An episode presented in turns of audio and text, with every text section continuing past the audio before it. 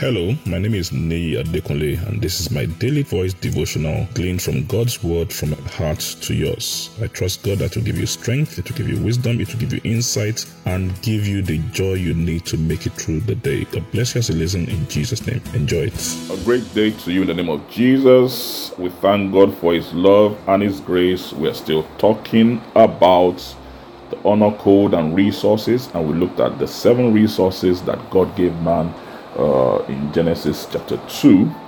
And um, we said we've, we've spoken about the resource of, uh, of love, which is human resources, which, which is where we spoke about the honor code and relationship. So, over the next few weeks, we'll be talking about the honor code and these other resources, and we've listed them.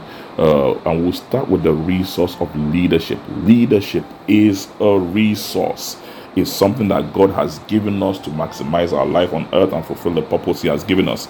And if you read in Genesis chapter 2 and verse 8, we see how God manifested man first, even though He created Adam, like we said, male and female, He created them on the same day, but He manifested Adam first and gave him the leadership responsibility. That's why when there was a fall in the garden, he didn't call the woman. He said, Adam, you are the one I gave the responsible for this place. Where are you? And that's why when the woman ate the fruit, nothing happened.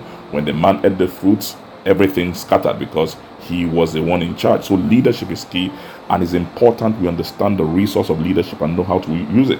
When we look at a lot of organizations, families, even nations where things are not going well, usually there's a leadership problem. But if we understand how to use leadership and we know how to honor leadership, then we can thrive. And God speaks about this. If we read in the book of uh, Romans, Paul was writing particularly in Romans chapter 13, he spoke about the place of respecting and, and honoring governmental leadership. And in if we read in Romans 13 and verse 7, in the Passion Translation, it says, So it's your duty to pay your taxes and fees that are required and to respect those who are worthy of respect, honoring them accordingly. He was talking about governmental leadership. And it's, if you, like we said, if you read the whole place, talks about them. And he said, listen, the things that are due them, the taxes, the tolls, and everything, including to respect and honor them. We need to respect and honor them. Again, when it comes to spiritual leadership in First Timothy chapter 5 and verse 17, First Timothy 5 and verse 17 in the Gospel translation, he said, Give double honor to spiritual leaders who handle their duties well. This is especially true for those who work hard at teaching the word of God. So we see the Bible talk, and this Paul speaking speaks about honoring and respecting governmental leadership, societal leadership in the structure of society, and even spiritual leadership. Why?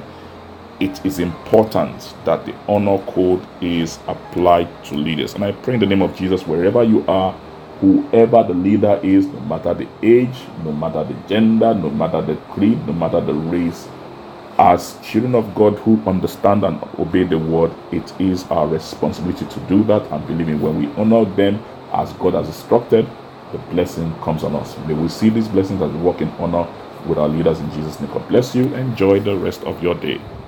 I'm sure the word you heard today has been a blessing.